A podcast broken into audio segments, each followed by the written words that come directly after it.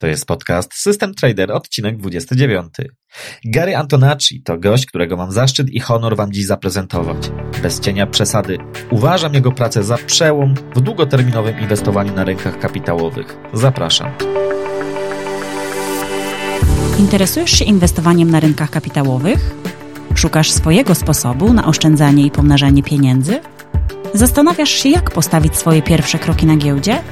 Ponadto fakty, mity, wywiady i ciekawostki ze świata finansów. To i wiele więcej usłyszysz w podcaście System Trader. Zaprasza Jacek Lempart. Wyobraź sobie, że spędzasz dosłownie zaledwie kilka minut w miesiącu, aby zarządzać swoją długoterminową inwestycją. Wszystko, co robisz, oparte jest na kilku prostych i logicznych instrukcjach. Płyniesz z rynkiem, reagujesz na jego ruchy, ale nie walczysz z nim ani nie starasz się wyprzedzać jego zachowań. Nie ma miejsca na uznaniowe decyzje, zgadywanie czy prognozowanie czegokolwiek w odniesieniu do tego, co rynek może zrobić bądź nie. Nie musisz czytać kolejnych bezwartościowych większości komentarzy analityków, prognostów i szarlatanów. Nie musisz rozważać tysięcy zmiennych, które mogą wpłynąć bądź nie na zachowanie rynku. Wszystkie Twoje decyzje transakcyjne wynikają z fenomenu, który obserwowany jest na rynkach od wieków i od wieków pozwala on regularnie pobijać rynki. Wielu dorobiło się dzięki jego istnieniu ogromnych fortun. U podstaw tej rynkowej anomalii leży ludzka natura, co daje niemal pewność, że nie przestanie ona występować z dnia na dzień. Brzmi jak kolejne tanie oszustwo, jak prymitywna próba sprzedawania marzeń, których w świecie finansowym jest całe mnóstwo. Zdecydowanie powinien każdy z nas wszystko samodzielnie weryfikować, nie wierzyć nikomu na słowo. Cóż, dziwnym trafem, jeśli idzie o wybór nowej lodówki czy telewizora, jesteśmy skłonni spędzić na decyzję o kupnie nawet tygodnie czy wręcz miesiące. Gdy zaś idzie o podejmowanie decyzji na rynkach kapitałowych, mamy skłonność do bycia kompletnymi ignorantami, nie wykazującymi nawet minimum racjonalności. Ale prawdą jest, że opisany przed chwilą scenariusz prostej strategii faktycznie istnieje i jest możliwy do zastosowania w praktyce przez większość z nas. Stoi za nią bardzo wiele mocnych argumentów, tak statystycznych, jak i empirycznych. Najtęższe głowy ze świata nauk ekonomicznych, łącznie z noblistami, potwierdzają fakt istnienia anomalii stojącej za taką strategią. O czym mowa? Aberracja ta ma wiele określeń i odmian, ale w praktyce najczęściej określana jest mianem momentum lub impetu cen. Niestety, największą trudnością w stosowaniu takiej strategii jesteśmy my sami, a ściślej rzecz ujmując, nasza psychika, z której to zaś wynika brak konsekwencji działania i dyscypliny. Trudność ta jest dużo większa niż sądzimy. Jak ulał pasują tu słowa Warrena Buffetta, który podobno powiedział kiedyś, że inwestowanie jest proste, ale nie jest łatwe. W tym odcinku usłyszysz krótką historię współczesnych finansów, jako wstęp do wypracowania kontekstu, w którym znajdują się modele oparte na momentum. Gary Antonacci w ostatnich kilku latach wniósł do świata inwestycji więcej niż całe zastępy naukowców na uniwersytetach ekonomicznych. Sam porzucił karierę naukową w latach 70. XX wieku, aby nie walczyć z wiatrakami w świecie zdominowanym przez teorie ekonomiczne, mówiące o tym, że na rynkach kapitałowych nie można regularnie zarabiać. Jest absolwentem Harvarda i Berkeley, ale przede wszystkim jest praktykiem, który na rynkach kapitałowych spędził niemal pół wieku, pracując z najlepszymi traderami i inwestorami świata, jak chociażby Polem Tudorem Jonesem. Naukowcy zdawali się tkwić przez wiele dekad w letargu, jeśli idzie o fenomen momentum. Zajęci za to pogonią usilnego unaukowiania teorii ekonomicznych. I musieli w pewnym momencie przełknąć gorzką pigułkę z noblistą i piewcą efektywnych rynków Eugene Fama na czele, uznając w końcu momentum jako najważniejszą anomalię rynków kapitałowych, tzw. Tak premier anomaly, Dziś momentum jest szeroko opisywane przez świat naukowy, ale wciąż mocno niedoceniane przez wielu inwestorów. Gary nie odkrył niczego nowego, ale przede wszystkim połączył znane od wieków cegiełki w bardzo sensowną całość, dokonując swoistego przełomu. Za swój wkład w świecie inwestycji wygrał odpowiednio pierwsze w 2012 roku i drugie w 2011 roku miejsce w prestiżowym konkursie Adolfa Wagnera. Odcinek ten jest w języku angielskim, ale obiecuję wszystkim zainteresowanym, że materiał ten nie tylko pojawi się w języku polskim, co może nieco potrwać, ale że całą metodologię będę sukcesywnie opisywał i przybliżał na łamach mojego bloga. Będzie to działo się wolno, bo kładę nacisk na jakość i uczciwość, a nie ilość prezentowanego materiału. Osobiście zainteresowałem się pracami Garego, szukając sposobu na własne długoterminowe inwestycje emerytalne w ramach konta IKE i IGZE. Większość moich inwestycji krótkoterminowych jest w pełni zalgorytmizowana i zautomatyzowana. Szukałem czegoś podobnego dla portfeli emerytalnych, ale w wydaniu długoterminowym i z uwzględnieniem ograniczeń, jakie niesie ze sobą taki portfel. Ten odcinek to zaledwie zapowiedź tego, nad czym pracuję, a z czym będę starał się z Wami sukcesywnie dzielić. Mam ambicje, aby przybliżyć wielu z Was, że na rynkach kapitałowych można poruszać się w sposób zobiektywizowany, zorganizowany, w duchu Mickiewiczowskiego, szkiełka i oka, a co najważniejsze, regularnie wypracowywać zyski. Tymczasem zapraszam do wywiadu.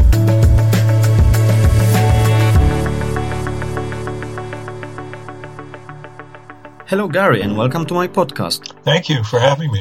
Um, thank you. I'm very glad to have you here today. Um, I have prepared an extensive list of very interesting topics to be discussed today. You're very well known in the industry. However, could you please share with us some short background about yourself, especially in the context of the financial markets? I uh, got started uh, in 1974 in the investment area right out of college.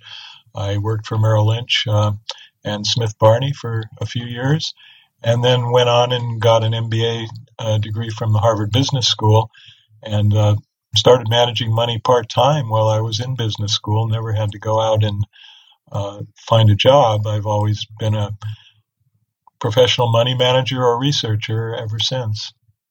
Okay, that's very interesting. Um, and uh, so basically, when you started in uh, like in the seventies, then uh, you stopped working for the financial uh, sector, so to speak, in the eighties. I've I've continued uh, from the 70s uh, continuously. I had a few uh, breaks along the way where I just did a few other things uh, temporarily, but uh, I've always uh, kept a pulse on what was going on in the markets and uh, with respect to market research. Okay, I understand. I paid attention to the fact that you've done so some cool things in the past. For example, you were, I found it in your book, comedy magician and award winning artist. So, why, after all, you decided to work closely with the financial markets again? Well, I was just taking a break, uh, doing those other things. See, in the 1980s, I was very successful uh, managing some hedge funds using traders like Paul Tudor Jones, uh, Richard Dennis, um, John Henry, uh, Monroe Trout, people like that so uh, I was able to semi-retire after that, and uh, just did some things that I wanted to do that I thought I'd enjoy doing, and for the challenge of it. Uh, I'm a naturally an introverted person, so I I thought if I could be a comedy magician, uh, that would be uh, something uh, that would stretch my boundaries, you might say, and I was successful at it as well as developing my own art techniques. Um, I exhibited in art shows all, all across the country. Wow, great, great, very interesting. Thank you for that. Um, your name became very hot in the industry once you started publishing your papers about momentum anomaly and eventually your highly acclaimed book titled Dual Momentum Investing an Innovative Strategy for Higher Returns with Lower Risk. And before we will dive into details on momentum anomaly, I'd like to discuss with you some more general topics related to modeling and different market approaches. Uh, could you please give us a very short overview of modern finance, which you put in your book? Of course, we will not have time to discuss it in detail, everything, but you mentioned some theories and models like, for example, efficient market hypothesis or Markowitz mean variance optimization also, you mentioned about the capital asset pricing model and Black Scholes option pricing. And you paid attention, Gary, to the fact that a healthy dose of skepticism towards some, uh, let's say, highly acclaimed experts is a good thing, especially when it comes to using such theories in our investment. Could you please explain why the academic world has apparently a problem? I don't know if it's a good word when it comes to creating models which could be successfully applied? Well, we could talk all day about that, but uh, let me put it in a little historic uh, context. Um, back in the 1950s or so, uh, I think uh, financial academics had physics envy. They wanted finance to be more of a science. So uh, they came up with uh, the random walk hypothesis, which said that even though stocks drift upward over time, uh, after they did some simple runs analysis and simple serial correlation analysis, they declared the stock just fluctuate randomly uh, otherwise. And that evolved into the efficient market hypothesis, which says that uh, because people are rational, which is an important assumption, that if there were any abnormal profits to be had, uh, people would quickly exploit them, they'd be arbitraged away. So the only thing that really makes sense is to buy and hold the market.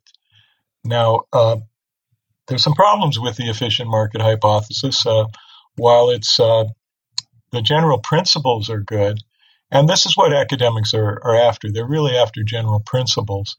Uh, someone once said all models are wrong, but they can be useful nevertheless. So the principles behind efficient markets are good in that one should uh, diversify, should keep your costs low, and that it's uh, very difficult to beat the market. But it doesn't mean that uh, it can't be done. Uh, Robert Shiller, who won a Nobel Prize in economics, said that efficient market is one of the most remarkable errors in the history of economic thought. And uh, if you think about it, uh, on a, on a, certain level, you have to think uh, how can markets be efficient if when events shift around prices uh, so much, and it's hard to come up with a rational explanation for large price moves. Now, really, the the idea behind uh, modern finance has a lot of to do with uh, Harry Markowitz's work on mean variance optimization. Before that, people didn't really understand uh, what to do with respect to portfolio structuring uh, although they did know diversification was a good thing. So Markowitz put it all in a framework of uh, mean variance optimization, where he took these uh, principles out of uh, business, which had to do with linear programming, and he changed it into quadratic programming because we're dealing with uh, variance here. So what he said is if you consider uh, returns, correlations, and volatility, you put them all together, you can come up with efficient portfolios, which are ones that will give you the highest expected return at any uh, specified level of risk or the lowest uh, risk in terms of volatility at specific levels of uh, return. So uh, it's very elegant. And these academic models uh, tend to be elegant, they tend to be equilibrium based, which appeals to economists. The, the problem with them is that they're not that accurate. And that was the problem with mean variance optimization. Uh, the uh, inputs are very unstable, especially the returns. And uh, the errors are multiplicative because we're dealing with uh, matrix inversions and uh, squared terms in terms of variance. So uh, it's very difficult to get anything stable out of it. And I tried back in the 1980s. I was one of the early people who actually tried to use mean variance optimization. And I ended up incorporating it to some extent, but uh, I had to incorporate other things too, and uh, kind of a Bayesian approach. So there have been people who tried to adjust it with resampling and, and other things, but uh, it also was very cumbersome because say you had thousands of securities and you were trying to construct a portfolio, uh, especially back in the 1950s and 1960s, computers just didn't have the power to do these large scale matrix inversions. So that's where the capital asset pricing model uh, came in. And a separate sets of researchers came to it together uh, separately. And what they did was they said, well, let's put everything in terms of the market and regress uh, everything on the market, and then we'll get a beta and an alpha. The beta is uh, how something moves in correspondence with the market, and the alpha is, you know, any excess uh, return that you might get. And this became very big and very popular. The capital asset pricing model pretty much took over uh, academic finance, and everything was stated in terms of beta. Uh, there were papers that would try to explain commodity prices in terms of beta to the S&P 500 index, which made no sense at all. Uh, and the problem with the capital asset pricing model is, is, as Fisher Black said, the theory is right, it just doesn't work. So, uh, what would happen is you'd get these high beta uh, stocks or portfolios, and they wouldn't give as high a return as they were supposed to, and lower beta ones would give higher returns than they were supposed to. So, uh, people started to look at uh, other ways of adjusting uh, these things. And first, they came up with extra market covariances, and finally, they came up with factors, which are very popular right now, where they'll look at other things in addition to the market itself, things such as um, value, momentum, uh, volatility, quality, size, and they'll factor these into uh, their portfolio construct. Black Scholes is was uh, another big development in finance. Uh, that was Fisher Black and Myron Scholes, who came up with an elegant way of pricing derivatives.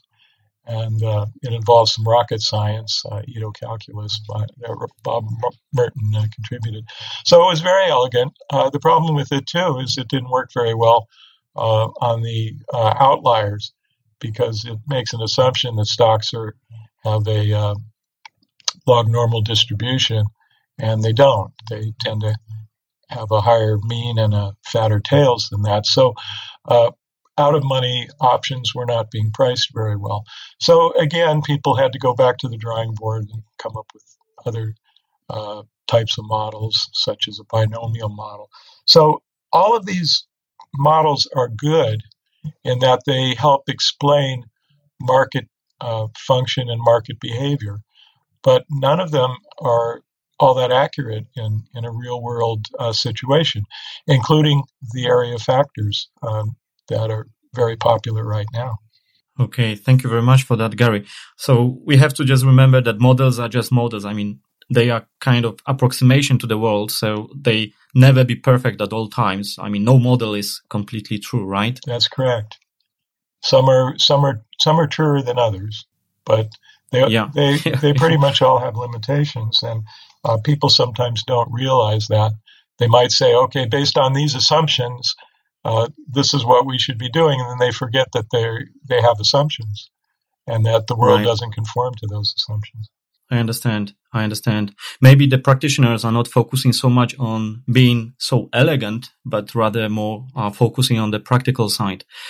Um, Gary, could you please share with us an interesting story behind the first index fund uh, at Smith, Barney and Company from 1976. That's a very interesting story, and I think it, it's a it, it may be very interesting to to most of the listeners of the podcast.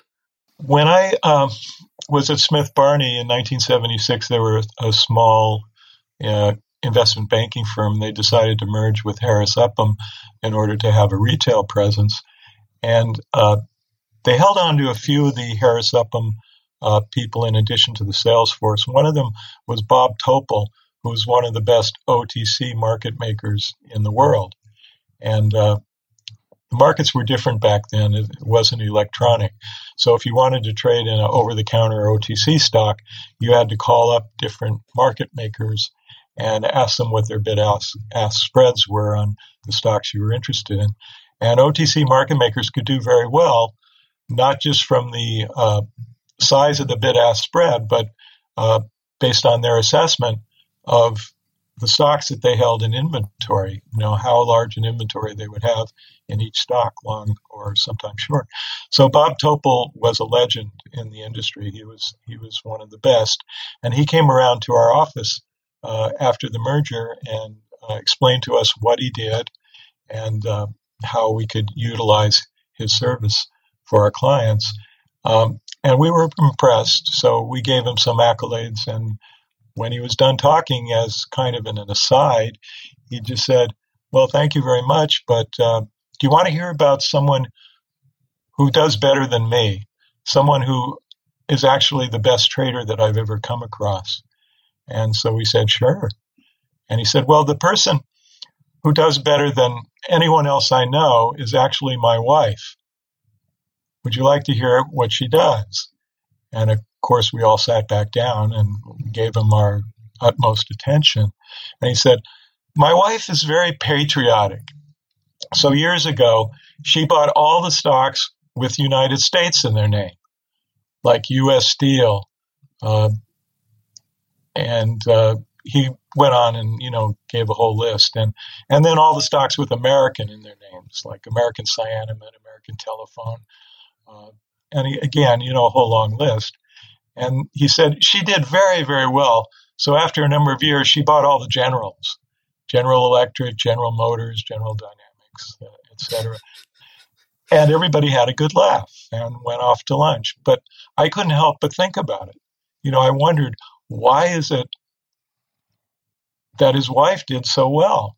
And Bob was exposed to the best investors in the world, and he was saying that his wife did better than all of them.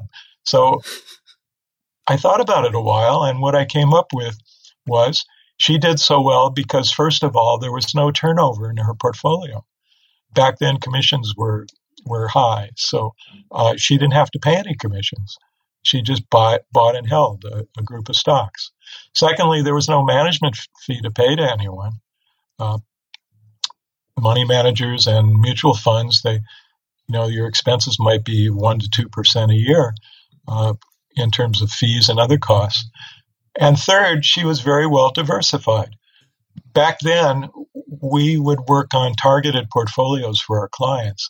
Aggressive ones would have glamour stocks. More conservative investments investors might have uh, defensive type portfolios, and they would have certain biases in them. And hers was completely randomized because she picked stocks based on the letters of the alphabet. So, in a, in a sense, she created the first index fund, and she did very, very well that way. Wow, very interesting. Thank you for that, Gary. Uh, so now we know that passive investing using indexes gives us a huge chance to beat most of the actively managed mutual funds on the market. Although we haven't yet talked about momentum as such, I wanted to quickly ask you why ETF based on momentum, that is implementing simple momentum strategies, still cannot beat the market. They are an index fund, but they using a simple strategy still have a problem to, to beat the market. And even in your book, you suggest to, if you want to mimic some momentum strategy using ETFs, you, you give a, let's say, better way to do it rather than using the smart beta uh, ETFs. Well, there's, there's a, there's a problem with, uh, with momentum that, uh, some people recognize and, and others dispute. And that has to do with the um, the turnover. Momentum's a very active strategy. Uh, you might turn over 25% of your portfolio whenever you make an adjustment. And momentum portfolios, uh, based on the, the theory behind it, do better when you rebalance frequently and when you have focused portfolios. So, because momentum stocks tend to be volatile with wide, wider bid-ask spreads than many other stocks, uh, there's going to be some price impact because of that. Um, and it's easy to tell what the top momentum stocks are. You can go onto the Alpha Architect website every month, and they have a list of the top 100 uh, stocks based on uh, 12 month momentum, skipping the last month. So uh, now think about it a minute. Let's say you have billions of dollars and they're all trying to trade in the same small number of stocks on a frequent basis, there's got to be some price impact. It's as if 20 people were trying to get through the door at the same time. There's going to be crowding uh, going on. So, academics who have studied uh, what goes on with momentum uh, have come up with uh, some estimates, and uh, some of them say that uh, the momentum profits disappear because of that. Uh, nobody knows for sure what's going on there, uh, but that's that's their assessment. Uh, others have said that it's because the momentum information is out there. Uh, Hwang and Rubesam uh, said that momentum profits have slowly disappeared since the early 1990s. And then in 2016, Bhattacharya, Li, and Sonaer had a paper in which they showed that momentum profits had become insignificant since the late 1990s. So, stock momentum as we know it today was actually presented uh, in a rigorous academic way in 1993 by Jegadeesh and Titman. So, one could also say that because this information is throughout the marketplace now, that that might have had some impact uh, with respect to stock momentum. Okay, I understand. Thank you for that, Gary. But um, do you think that we could have, for example, then an ETF implementing dual momentum? We could. There isn't one yet, but there certainly could be, and uh, in my opinion, there should be. Uh, there are a dozen or so momentum ETFs using individual stocks. Now, uh, someone at uh, Dimensional Fund Advisors uh, recently showed the performance of those funds, and uh, 10 out of the 11 funds have underperformed uh, the, the market since their inception. The only one that's outperformed has the shortest track record of five or six years, and uh, they've focused on mega cap uh, growth stocks, which have, have done well during that time. So we'll have to wait and see what happens in the future. Right, I understand. Thank you for that. We'll go into the more details of momentum, but just some more questions. Is value or buy and hold a robust driver from a perspective for uh, achieving abnormal returns? Uh, value investing is what you're asking about? Yes, yes. Well, uh, there's certainly been a lot of research done on it, and most of the research uh, studies were positive initially, but um, not so much anymore. In 2012, Israel and Moskowitz from AQR did a paper in which they said the value premium is weak among the largest stocks. And then a couple of years later, Asness Frazzini, Israel and Moskowitz uh, came up with another paper in which they said the market adjusted return to value within large cap is not uh, different from zero. In other words, uh, large cap funds haven't shown uh, any kind of a momentum premium.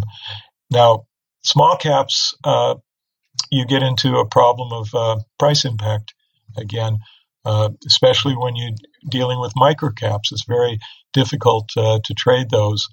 Uh, someone recently did some research showing that transaction costs of getting in and out micro caps can be three to eight percent every time you make a trade. So makes it very challenging. Okay, I understand. Thank you for that. So let's move to our key topic for this interview momentum. And my first question, uh, Gary, is could you please explain in simple words what momentum anomaly is, why it works, and what are the behavioral basis for momentum? Well, momentum is persistence in performance. It means that uh, something that has gone up in the past should continue to go up, uh, or if it's been going down, it should continue to go down. Uh, someone uh, in Texas gave me this analogy. It's like riding a horse in the direction it's going, uh, which makes things easier. Now, momentum was first uh, uncovered in 1937 by Cowles and Jones, who tracked the performance of every NYSE stock uh, from the 20s through the mid 30s, and they found that stocks that had performed well the prior year tended to continue performing well. And uh, academics ignored that uh, until 1990s when Jegadeesh and Titman performed a, a, rigorous study showing pretty much the same thing that momentum with stocks uh, works when you're using a 3 to 12 month uh, look back window or formation period. Uh, now, the reason why it works uh, is manyfold. Uh, the easiest explanation, and probably the most logical one, uh, would be behavioral, and that's has to do with the slow diffusion of information, uh, people, and anchoring. These are behavioral aspects. People don't respond right away to information entering the marketplace. There's also the disposition effect, which causes people to take profits too soon and hold on to losers too long. So all of this creates a headwind for prices going to their fair value. But at some point, they have to catch up. And after they catch up, there are other behavioral factors that kick in, such as representativeness. When people see something happening, they assume it's going to continue. They, they tend to be myopic. So trends develop and people develop confidence and overconfidence, and those trends persist. Uh, and markets tend to uh, perhaps overextend. So uh, the overreaction is probably uh, an even stronger aspect of momentum than the underreaction initially. What you need to understand is that although there are two types of momentum, relative and absolute, uh, and people associate absolute momentum with, with trend, momentum is actually trend in all its aspects. With relative momentum, you're measuring a trend or relative strength of one item to another or to a group of others. And in absolute momentum, you're looking at trend or strength with respect to yourself over time. It's sometimes called time series momentum. But they're all dealing with uh, serial correlation or trend. Right, I understand. Thank you for that, Gary. Uh, by the way, even Professor Eugene Fama, creator of the efficient market hypothesis, accepts momentum as the premier anomaly for, for achieving high risk adjusted returns. So, so for sure there is something in it. But still, I mean, for years, for many decades in the 20th century, momentum anomaly was, was, let's say, ignored by, by universities. My question, Gary, is because you mentioned already about two types of momentum, the relative, which is also, I found, having name cross sectional and absolute uh, momentum, which is also called, I found, uh, time series momentum. But I wanted to ask you why uh, your uh, absolute momentum approach is, for example, not based on also widely known and used moving averages, for example, 200 days moving average or 10 month moving average. Well, it's similar. They're they're both uh, do the same thing. They're they're both uh, trend following. Um, the 200 day moving average you have a problem with because you get a lot of whipsaws. Uh, you you can go back and forth over that 200 day moving average quite frequently. So uh, sometimes people will use a 10 month moving average instead. Uh, Mullen has done some research where he's compared different types of moving averages uh, to absolute momentum, and he found only two were significantly statistically significant. One was momentum, and the other was a reverse exponential moving average. Uh, and that the strongest of them was momentum.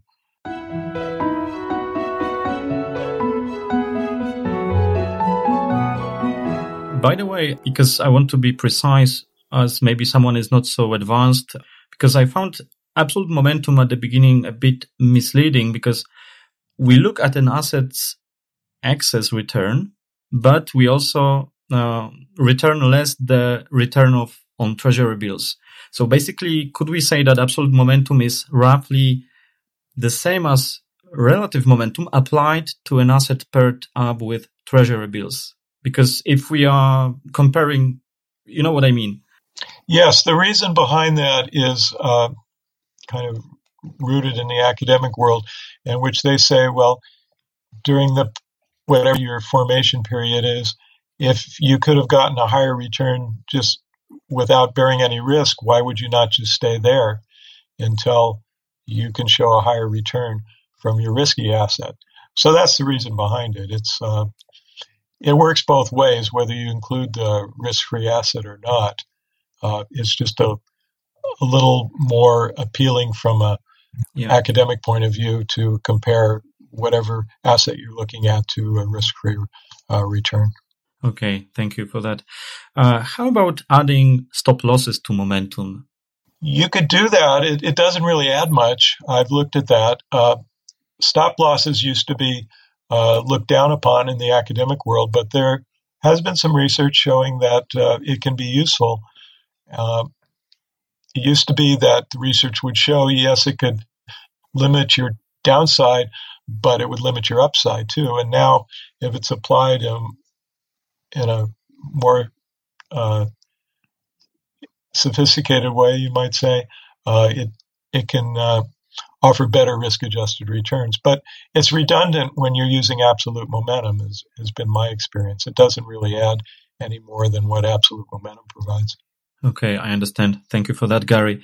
On which time frames momentum works best? I mean, is it uh, monthly or what is the time frame which m- momentum works best? It depends on the asset, uh, principally. But when you get into short time frames of a month or under, you're dealing with the opposite of momentum, which is mean reversion. So actually, the opposite occurs. Uh, so you might want to uh, trade on an anti-momentum basis on a, a very short term. Uh, so the the research on stocks have shown that momentum works uh, f- over a three to twelve month uh, formation period. Uh, six to twelve months is uh, particularly strong. In fact, Tobias Moskowitz, one of the chief momentum researchers, has said Momentum is a phenomenon that exists at six to 12 month horizons. Beyond 12 months, momentum wanes. Now, there are some people out there who uh, have tried to extend momentum with stocks uh, beyond 12 months or under three months. And uh, in fact, there have been a couple of uh, research uh, efforts recently in which they've done that to try to uh, make some some points they wanted to make, but you're really looking outside the realm in which um, momentum uh, has been shown to work with with respect to stocks. Okay, I understand. Thank you. How about including value, for example, price to book ratio into the momentum? Do you think? Actually, I, I'm sure you know that.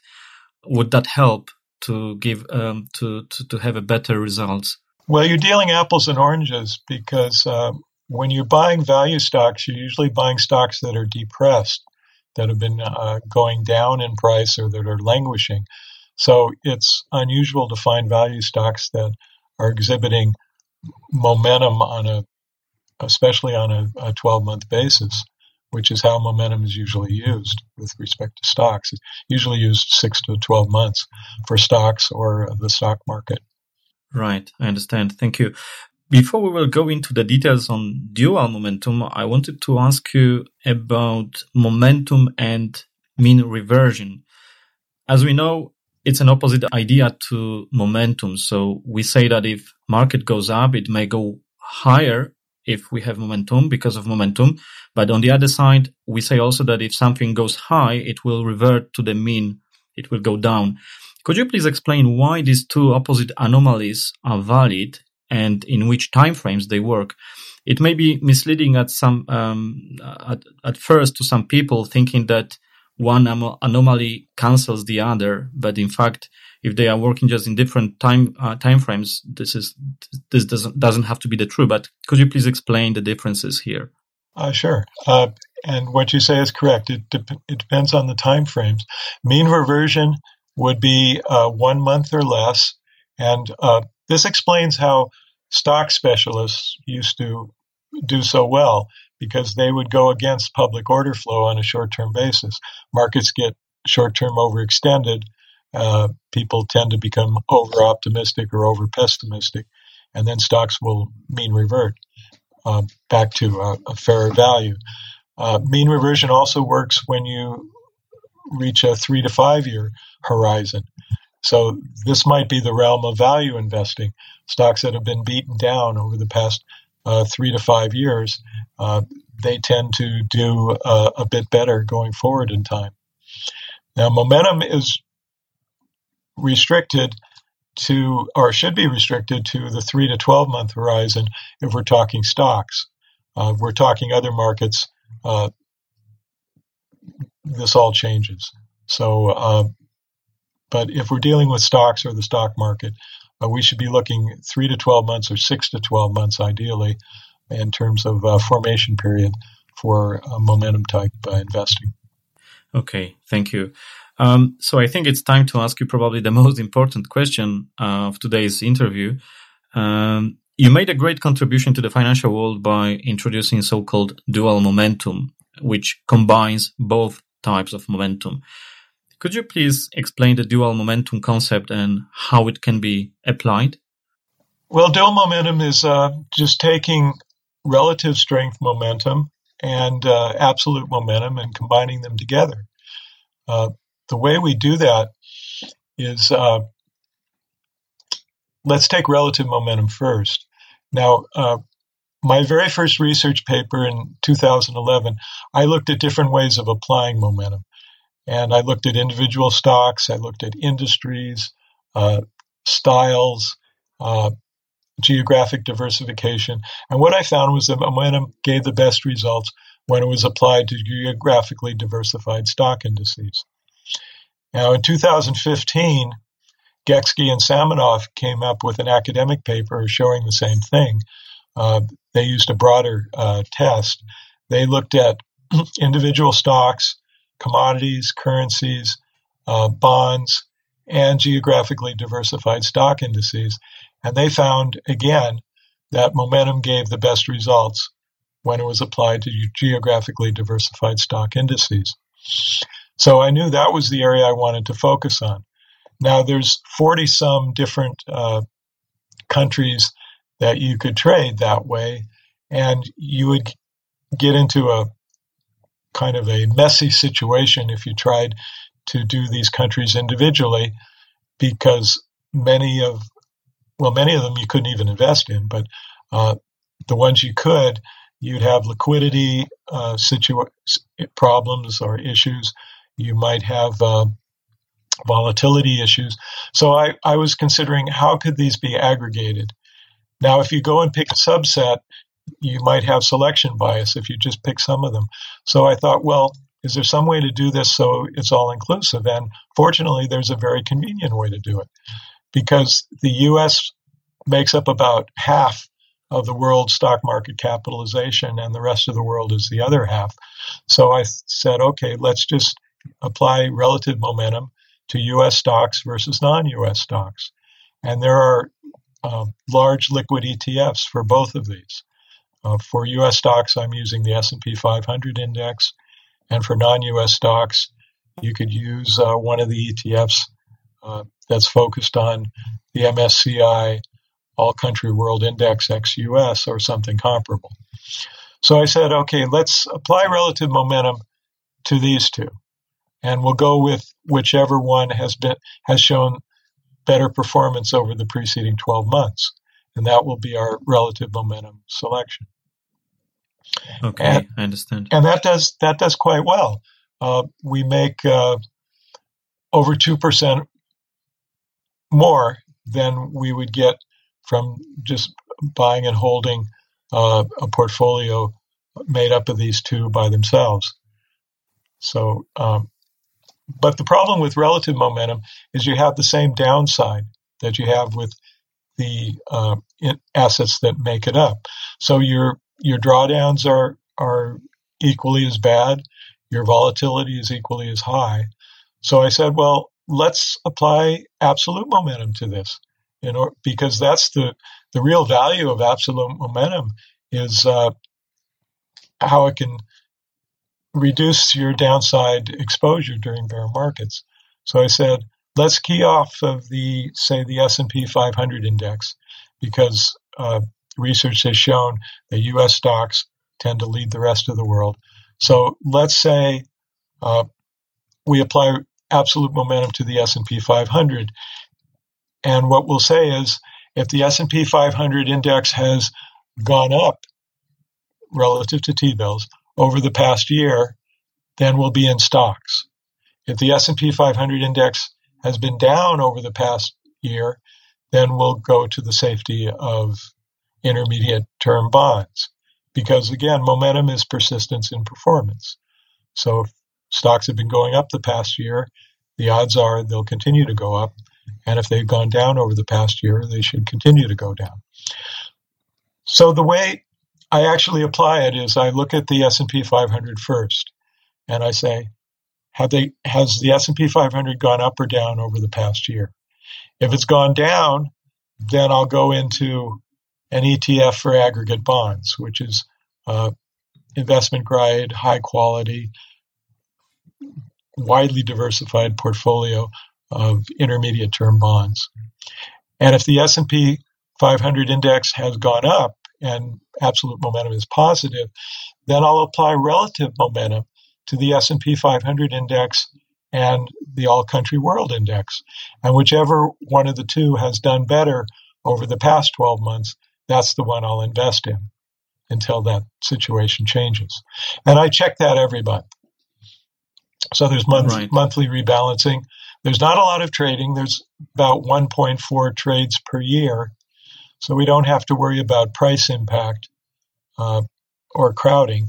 Uh, ETFs for these are enormous. Uh, there's no problem in terms of uh, liquidity or uh, market impact. Okay, thank you for that, Gary. And you call this strategy Global Equity Momentum, GEM. I just wanted to ask you um, some basic statistics behind this strategy. What um, in terms of maximum drawdown, uh, standard deviation, or um, skewness, or left tail risk, profit. Mm-hmm. How does it look? Because as you said that when we apply only uh, relative momentum, then basically there's not so much improvement, but the absolute momentum is a big uh, game changer, so to speak.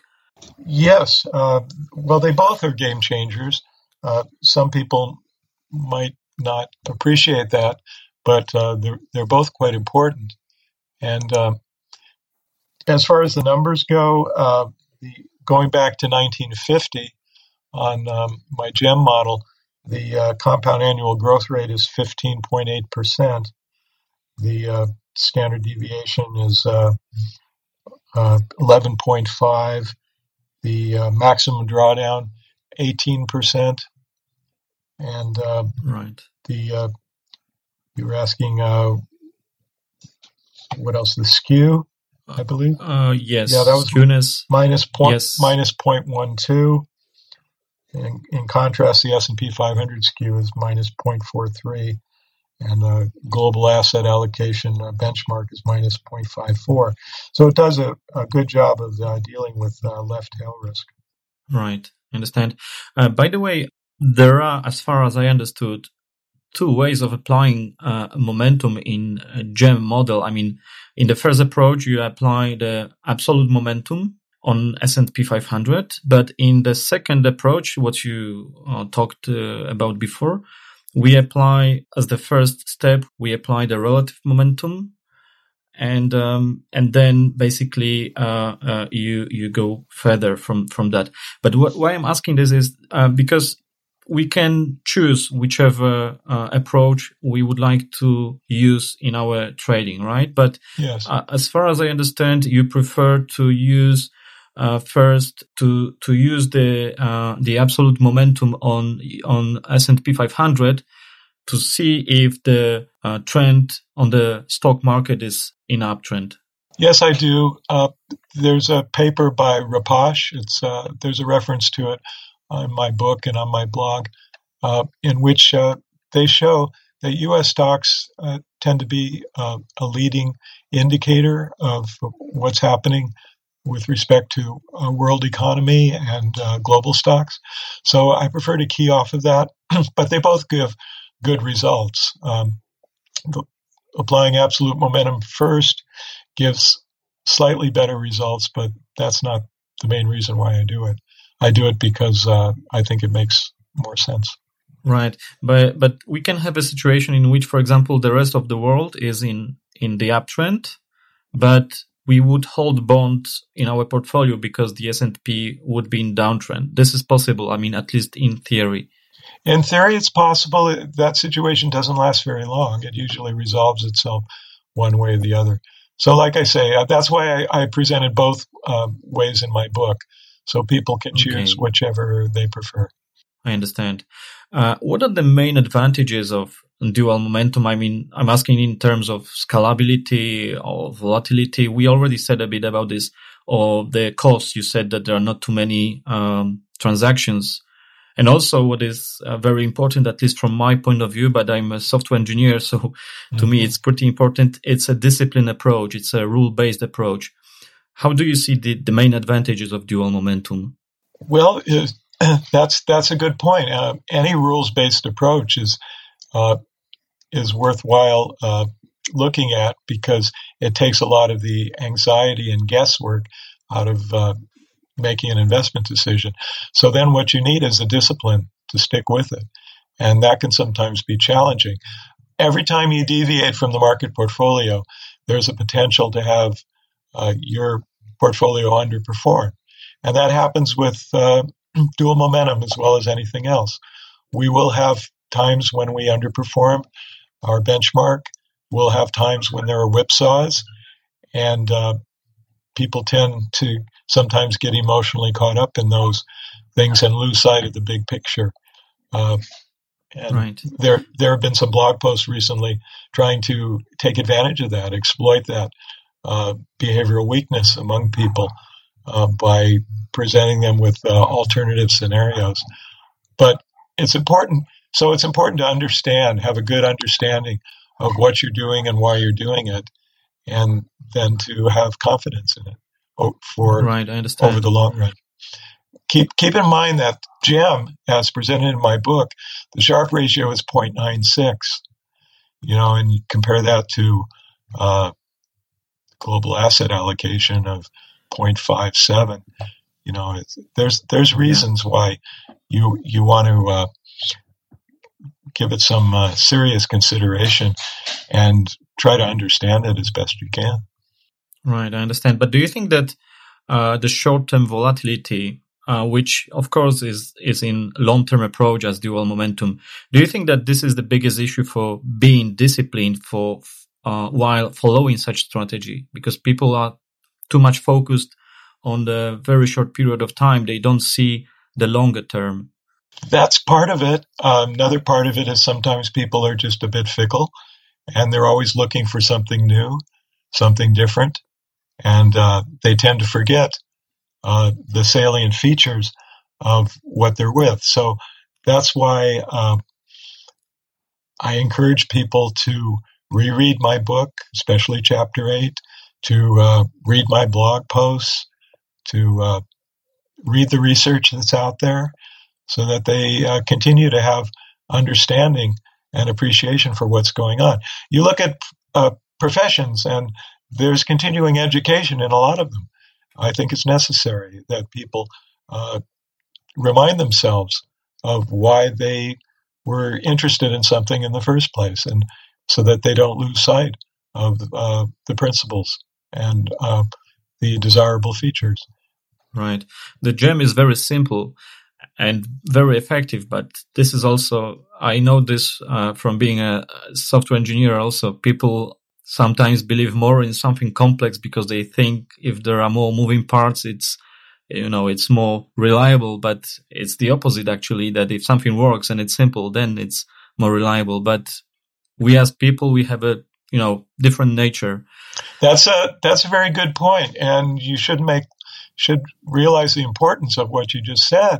Everyone should realize that because, uh, not only is complicated, uh, not something you should be attracted to, but you should uh, be very cautious when something is complicated.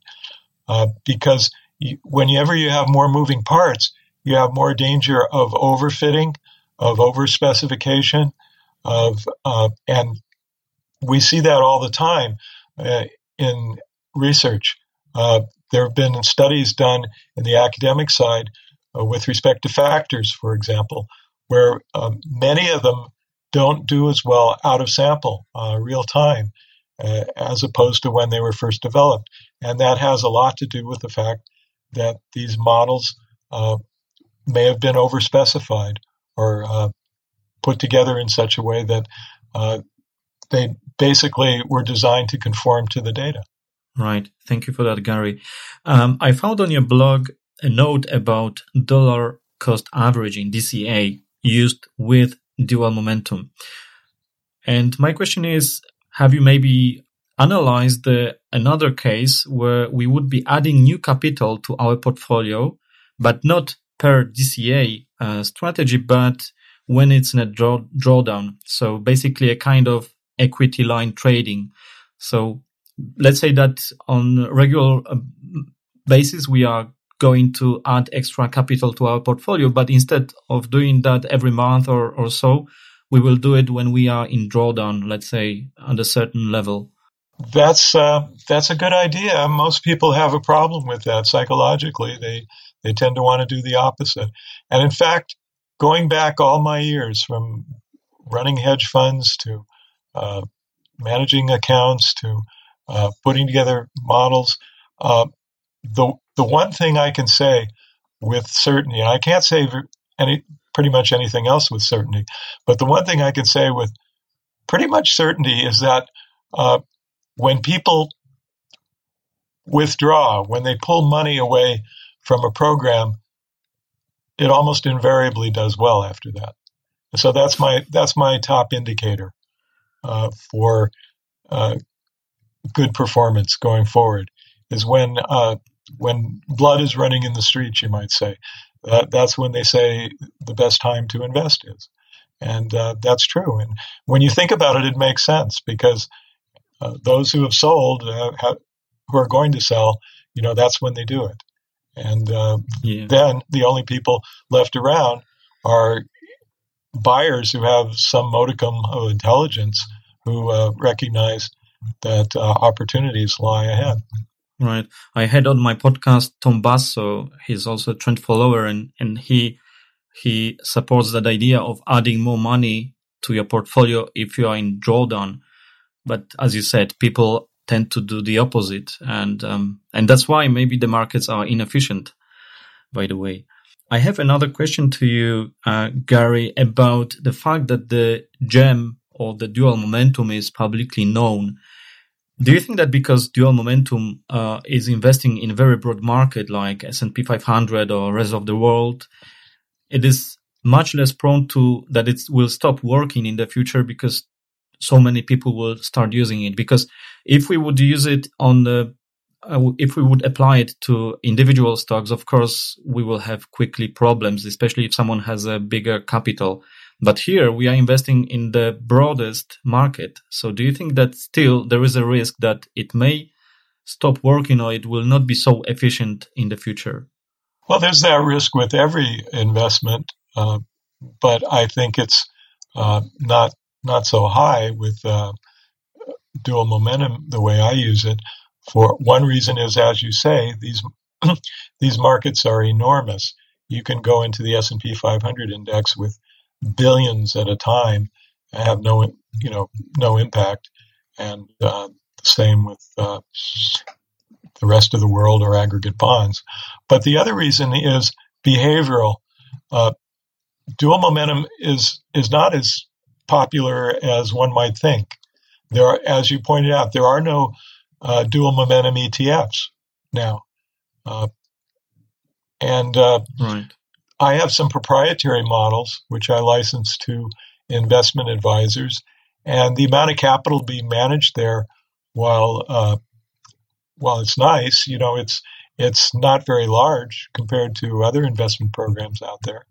I just I think that people have trouble getting their heads around this. Uh, one reason might being that it, it it's dual. It involves a couple of different concepts that people have to understand and appreciate, and the other just has to do with uh, it being something different than what people are used to. Right, I understand. Thank you for that, Gary. By the way, you mentioned about uh, proprietary strategies. So, who's the target for these strategies? Is it is it developed for mostly institutions or it could be also used by a retail trader because the gem model is very simple and I see the big value in it because it's very simple. You can spend just a few minutes a month basically on it and that's it. And, and, and you don't have to uh, really dedicate more time on it. Yes, the gem was developed that way. I wanted something that I could put in a book that I could uh, give to the public so they could take advantage of this uh, simply, easily, uh, without expending too much time or energy. And that was uh, relatively tax efficient because there's only 1.4 trades per year. Uh, most of our gains, 70% of the gains, in fact, tend to be long term capital gains, and um, most of the losses tend to be short term. So it, it's tax efficient.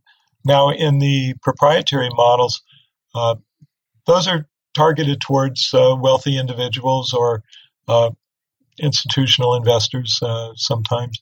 And uh, there's more that goes into them. We try to be more adaptive to market conditions. We use different look back periods in an intelligent way, not just randomly.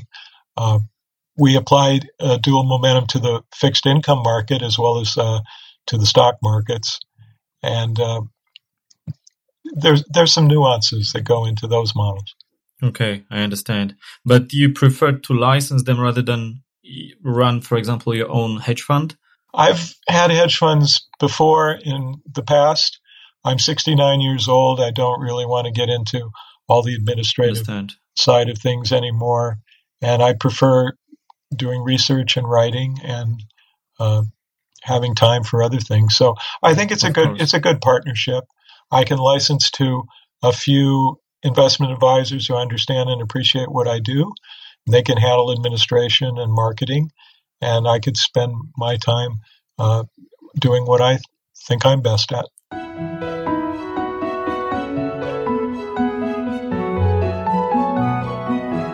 I would like to talk a bit about the backtesting uh, momentum or dual momentum.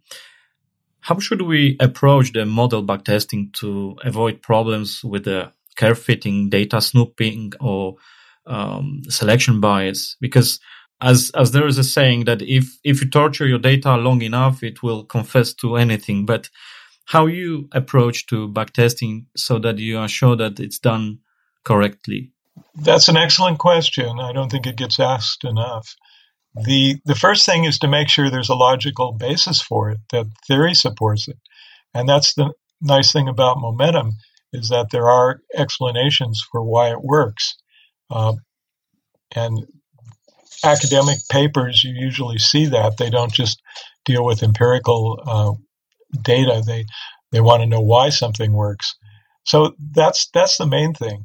Uh, if you're just going out there blindly mining data, you're going to come up with results that look attractive, no doubt about it. But many times those will be spurious results. The other thing is to make sure there's uh, validation out of sample. So that's the nice thing about uh, both types of momentum. Uh, academics keep going further and further back in time. It started out, you know, using just a 10 year period in the 1930s when uh, Cowles and Jones did their work. And then uh, with Jegadeesh and Titman, they had a data set from the 60s through the 80s. And then it's gradually been taken further and further back. Uh, and Samonov have tested both types of momentum back to the year 1801. And they found that it's consistent and robust and works across different markets. So that's another thing you look at is how consistent is it? Does it work in other markets? Are the parameters stable? Uh, there's a whole lot of things that you should consider. And as I mentioned earlier, uh, Greyserman and took the basically a 12 month trend type momentum all the way back as far as he could, almost to the time of Genesis. So uh, those are the kinds of things you look at. You don't just go and play around with uh, the data, especially limited amount of data. Okay, I understand. But are you dividing your data into in sample set and out of sample? for verification? Or you know that you have some kind of verification because like for example there were some researches done in the um, before the second world war and it worked till nowadays then you know that it, this is basically out of sample. So you're not doing any magic on the data that you split uh, for in sample out of sample.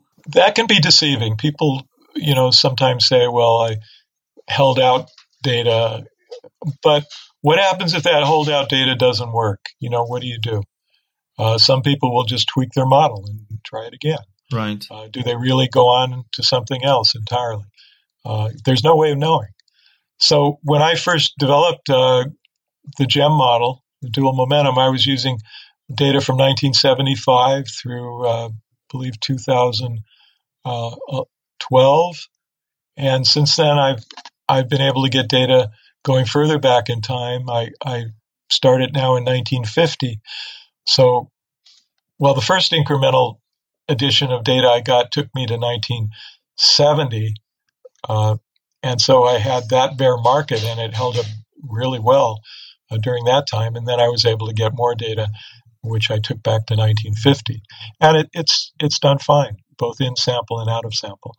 But more importantly, we have all these other out of sample tests that have been going on ever since uh, the, the seminal momentum paper was came out in uh, 1993. Okay, I understand. Yes, uh, I think also that um, still using in sample out of sample, we still uh, can be in the pitfall of curve fitting. Therefore, for example, a kind of randomized out of sample test may be more uh, useful. Do you do you agree with such a statement? It depends. It's it's better to just have the actual data and to have actual out of sample data. When you try to randomize things, you're you're not always going to get them uh, to conform to the way that the markets are. The markets tend tend to be uh, stochastic in nature. Uh, there's non-constant variance. There's you know you have regime shifts over time that are quite different. So it's it's always better to have real data than to try to do some type of resampling. I understand. Um, Gary, I wanted to ask you about the 12 month look back period. Uh, I know that there is a big history behind it, so it's not like out of the blue 12 months. It has the good reason to be 12 months. But I wanted to ask you a question. Does it still make any sense to try at least periodically re-optimize this parameter so that strategy could, let's say, adapt to market changes? Or do you think it's it's not a good way to go? Well, because there's a lot of data to validate this, it, you would need a lot of data to unvalidate it. Let's say too. So right. I don't think that that is uh, something that one should be focusing on. Now, there's nothing holy about a 12 month look back. Uh, there, like I mentioned, uh, there are ways to use other look backs, but not just randomly pick different uh, monthly periods. Uh, I have a more, uh, I think, a more intelligent way to select uh, look back periods. That's that is part of my proprietary models. Um, so I can't discuss them in detail. But 12 month look back is is still um, a very useful one and uh, it's held it's held up well uh, back to the 1200s. So I don't think people can really say that it's just uh, a lucky uh, guess that you're going with 12 months. Yeah, thank you, Gary. I found, for example, that uh, I had Perry Kaufman on my on my show some months ago, and uh, he was mentioning about the percentage spaced test values. So, for example, in GEM we could have, let's say, three, six, 12 months uh, look back period. Do you think that such approach indeed, in terms of GEM, could be applicable? Uh, yes, I'm familiar with. Uh, I know Perry. I'm familiar with his work. Now, he made a good point in that if you equally space your look back periods, uh, you're going to favor uh, a certain area because you know the, because of the way that the time thing works. So uh, you sh- there's some drawbacks to doing that, and that's one of the reasons why I don't do it. Um, I think there are more intelligent ways to select your look back periods. Right, I understand. By the way, what tools, software, or programming languages, uh, Gary, do you use when you create and test your models? I use Excel to a great extent. It's uh, it's done everything right. I need to do. Occasionally, I'll use R or Python for uh, some specific purpose, but you can do all of this in Excel. Right, of course. And uh, as for the data, because this is the business where we are re- really data hungry, so to speak. So, do you have any special special source of data so that you could go back to 1950? Is it publicly available? Uh, if you've got plenty of money to spend, it is. That's the problem with the data. Uh. It used to be uh, if you asked S and P nicely, they would give you their data. They don't do that anymore. Uh, the MSCI data is available to the public. If you have the right link, you can get it back to the 1970s. Um, bond data uh, is problematic. So, uh, fortunately, some of the advisors I work with uh, have access to this data and they make it available to me going back uh, pretty much as far as I need. Okay, I understand.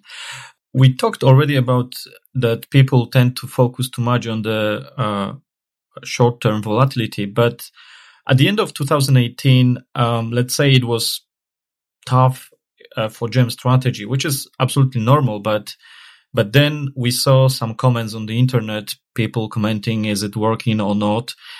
And I wanted to use this as a trigger to some discussion about how difficult, in fact, is to follow a strategy, even if it has a very good track record, but which enters a worse period having bad performance. Why do you think people have a problem to, to, to follow uh, the rule based strategy, even if they are so well, let's say, um, educated in that? Because I, I will talk about, for example, um, a guy, Corey Hoffstein from Newfound Research, who's a very well uh, educated guy in, in that area. Or also, I found uh, Michael Harris on the Price Action Lab, who said that GEM is based based on the hindsight and some optimization and also wishful thinking. So, I mean, I appreciate your research effort, Gary, and I don't know of anyone doing his homework so well as you did. But could you please comment these critical comments against GEM? Well, um, Corey's comment was uh, based on uh, a small amount of research he did he, over a 10 year period. He looked at using uh, every look back from six to 12 months. So there's seven of them. And he said uh, that they're statistically equivalent. Uh, but you can't really do that using just 10 years of data and get anything meaningful, especially when these lookbacks are, are correlated to one another. Uh, so, but his point on saying that was that uh, you end up with specification risk by going with just one look back. Uh, however, as I show in the log, blog post I, I came up with as a response, uh, there isn't that much difference in terms of the results, whether you go with uh, 12 months, which has been shown to work effectively, uh, or uh, or some combination. Now, there are other ways of dealing with specification risk too than just uh, changing your look back period. Uh, you may not want to change your look back period. Let's say if you're someone who just bought my book and want a simple way to implement it without having to use seven different look back periods, or and uh, Corey also says you should use different time periods as well. So if you're doing it every week instead of every month with seven lookbacks, you have 28 different models. Well, I don't know how too many people who are going to want to run 28 different models. And if you did, uh, your tax benefits would most likely not be there anymore. So another way to deal with specification risk is just just to put other assets into your portfolio. And uh, not only does that get rid of specification risk, but it gets rid of model risk as well, because uh, you're diversified in the sense of uh, what you're doing uh, and not just in how you're doing it. Uh, as far as Michael Harris's uh, blog post, I, I just don't understand what he's what he's getting at there. I'm not. I don't think he does either. He was saying that GEM has a, a, a, the dual momentum approach I'm taking uh, is not doing well now because of the market impact from uh, large funds doing it. Well, there are no ETFs, there are no funds that I know of who are using dual momentum. Uh, furthermore, Harris took a, a, a, range of lookbacks from 1 to 24 months over a 10 year window. And he said, okay, the the far ends, like uh, below three months and uh, over 12 months, uh, they had large drawdowns. Well, that's garbage in, garbage out. There's no way anyone who has studied momentum research would use, you know, look backs that short and especially look backs that long and draw to try to draw any kind of meaningful conclusions. And looking at anything over just a 10 year window is, is not good research either. Uh, and then he right. made a statement that uh, GEM outperforms on a risk adjusted basis only in the limited time period presented. Uh, and he all he showed was a 10 year period. So he gave, he didn't show anything to support what he was saying, and it's not true what he said anyway. Thank you for that, uh, Gary, for that explanation. By the way, I found funny on your blog, uh, you showed your coffee mug uh, in your office where you have a label saying um, even dead cats bounce, which reminds you about short-term mean reversion. Because I see that people are very interested about, you know, we have some pundits, so to speak, saying that the strategy doesn't uh, doesn't work because it's in the period of worse performance, which is natural. But if it's performing very well, we cannot find them. So this is just my small comment on that. Well, there's not there's no worse performance here uh, at all. Yeah, you know, it's normal. Yeah, it's uh, we we had a uh, a whipsaw the end of last year, and we missed out on uh, a month of profit in the S&P. And if you look on the table where you see the history from the 50s till nowadays, it, it's absolutely normal to what we saw in the past. There's nothing exceptional. So uh, I'm not involved in that emotionally. I don't put any money there, but I see I, I cannot find any issue there.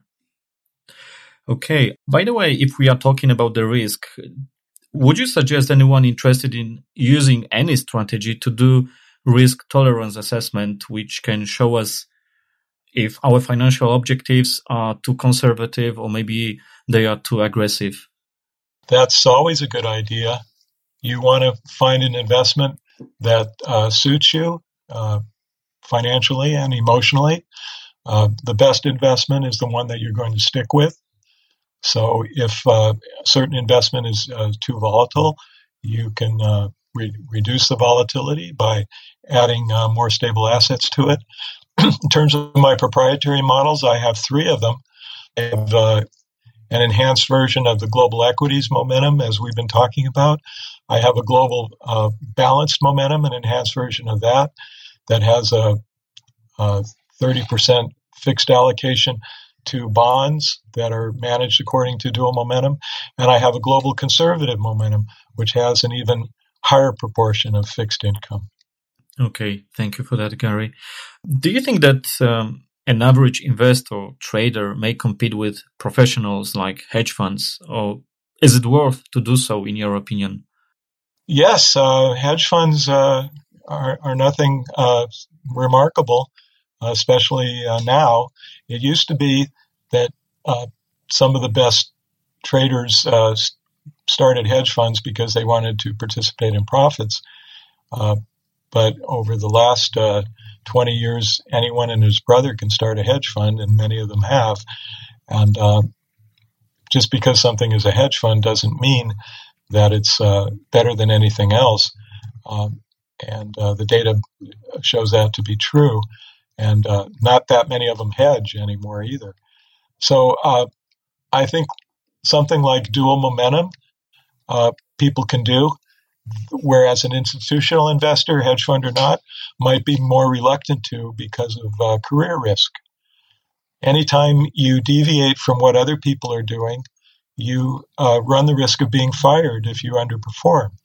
Uh, you can be wrong as long as everybody else is wrong, but if you're wrong when everybody else is right, uh, there's a very good chance you're going to lose your job.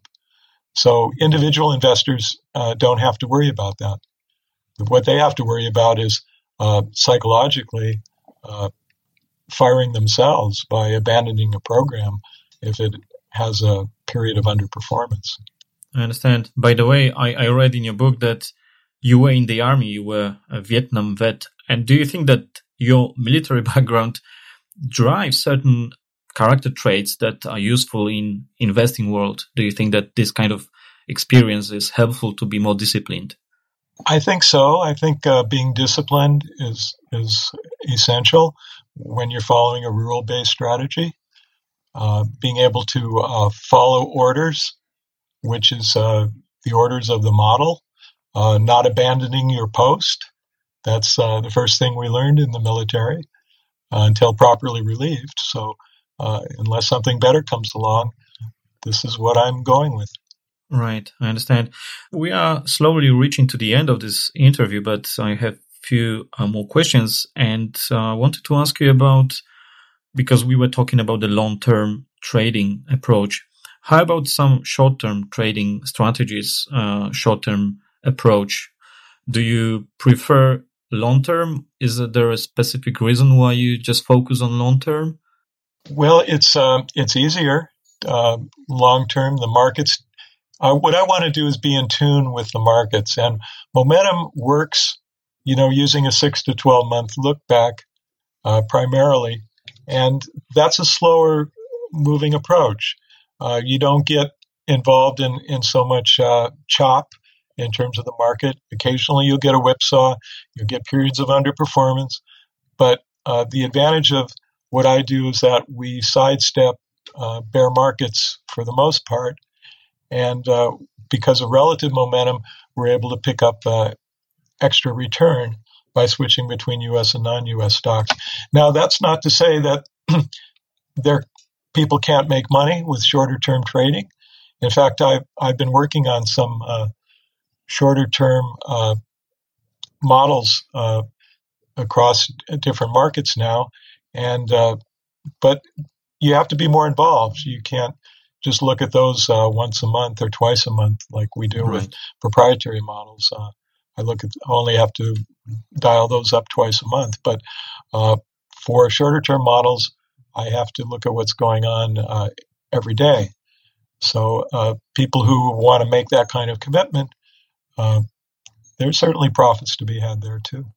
Right. But of course, especially from the point of view of a retail trader, long term approach is easier in terms of execution as well. As you said, we can just do it once a month, for example, in comparison to do it daily. Well, studies have shown that one of the disadvantages that retail uh, traders have is that they tend to overtrade, and that works against them. Right, right. Um, so when I was reading your materials on the blog and your book, I was really impressed by the amount of the information I could find there. And just out of curiosity, how many? I mean, is was it just you writing all this, creating all this, or you have some people helping you as well? Because it's it's just incredible how many information you put there. Uh, it's just amazing. Well, th- thank you. I read a lot. I uh, I think uh, continuing education is really useful. Nobody has all the all the answers to everything. I'm always trying to learn and, and grow uh, as a investor, a, a model builder, and individual. So uh, it's important to try to keep an open mind and, and be humble. Uh, markets will uh, will teach you humility, if nothing else. Right, right. I understand. Thank you for that. Uh, Gary, before we, we finish today, is there anything you would like to add? Any extra comments or anything you would like to add? I haven't asked you, maybe. Well, uh, I think it's important for people to um, follow the, this precepts, and I, have heard them u- used in other areas, not just in investing. But what you want to do is uh, investigate carefully. You know, look at all the information, uh, choose wisely, and follow faithfully. Right. Very interesting. Okay, thank you for that. If someone would like to contact you, what's the best way to do it, Gary? You can do it through my website or blog. Uh, there's links there for sending me emails. My website is uh, optimalmomentum.net, and my blog is uh, dualmomentum.com. Okay, I will put all the details on my on my website uh, under this episode, so everyone will can find it there. Gary, I'm very grateful for your time and effort. I appreciate it very much. My apologies for waking you up early in the morning today, um, as it was pretty early in California when we started the, this podcast. I'm absolutely sure that by covering so much ground in this interview, many listeners will be inspired to do further research and further reading as it's really worthwhile to do it. And um, I'm very, very uh, grateful for, for your time you spent with us today here. My pleasure, and uh, thank you for your insightful questions. Think this is one of the best interviews I've ever had. Ha, thank you for that. Thank you. Have a good day. Thank you, you too. Bye bye.